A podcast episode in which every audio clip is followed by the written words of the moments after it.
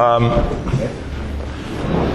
in the opening of the parsha, uh, it says that Yaakov says to uh, the angels that they should say to Esav, "Im Lavan Garti," that I lived with Lavan. Im Lavan Garti. Va'echar ad otai was delayed till now. What does it mean? Im Lavan Garti. What is he trying to tell him? Rashi brings down two comments. The first comment, Rashi says that in Lavan Garti, Ger means a stranger.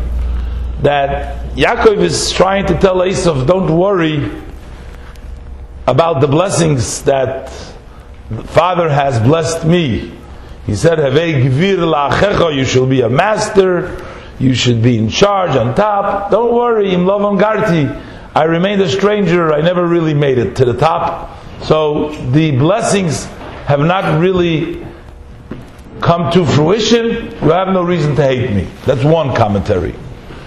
Another commentary, Rashi says, is that the word Garti is the numerical value of Taryag.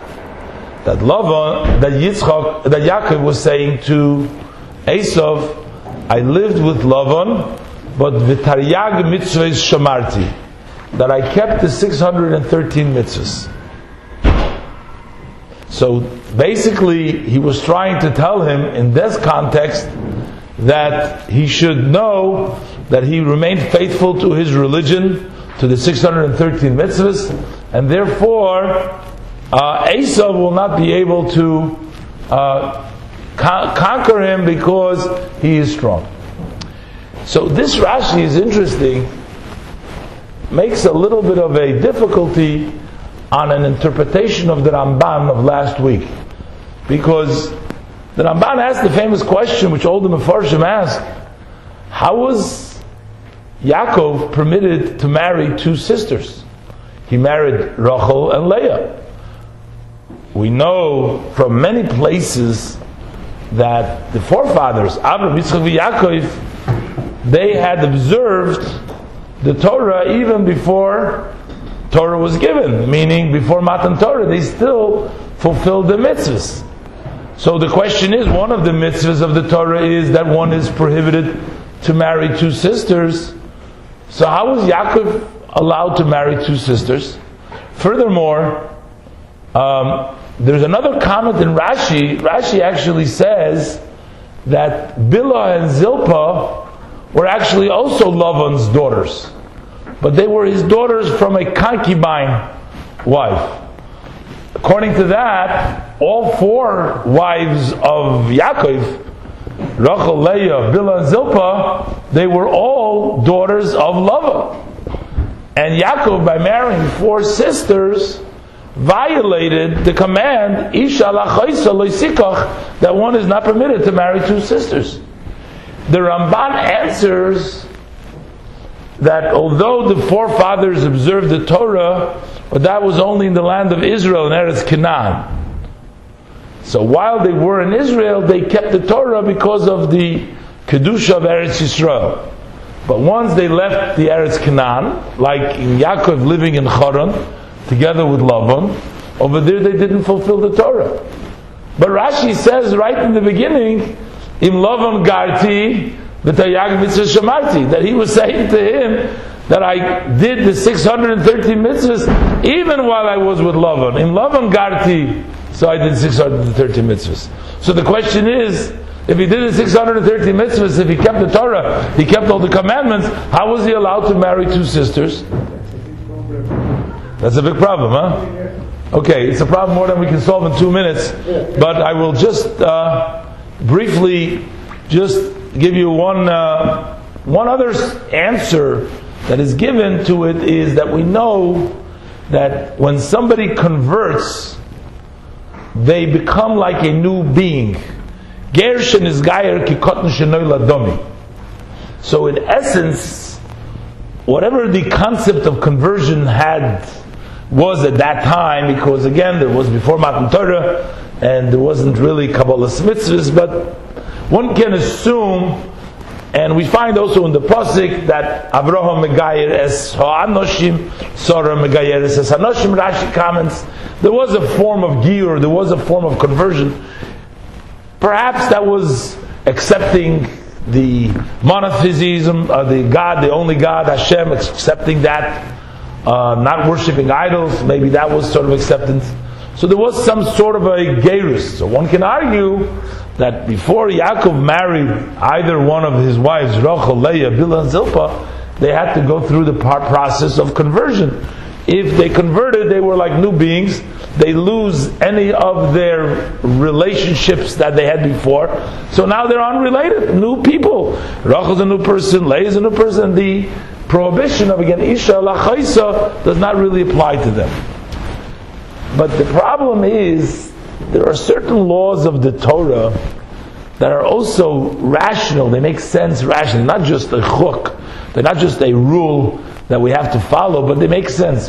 One of the reasons why one should not marry two sisters is because two wives are called tzoris. They're called, they're competition a wife, two wives, in the old days they're called they're a tzara. One, a tzara means a trouble, a competitor to one another. They're competing for their husband. As we see, even Rachel and Leah, we see in the story with the doy the doy Benech, and the fact that, um, um, you know, who gets Yaakov, there was, uh, there was always uh, difficulties in that way. matter of fact, Rashi says the schus of Sora, she brought in a Sora to her house, the Shivcha, she brought in. So we find that that's a, uh, to take in two sisters means to ruin their natural love and cause friction.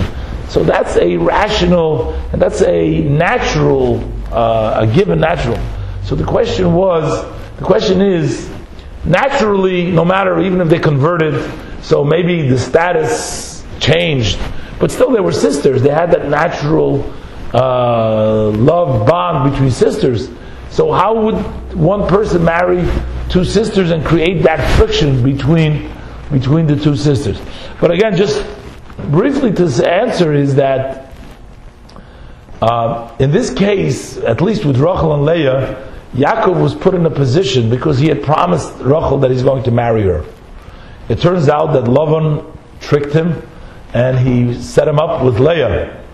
But that would be a tremendous disappointment uh, for Rachel, especially after he married Leah. Rachel was worried that she was going to end up with Esav, and we actually find that Rachel, when Rachel says Osaf Hashem es once she had Yosef, she was very worried because she didn't give any birth to any children to Yaakov, so she was afraid that Yaakov might divorce her eventually, and then she'll marry Esav.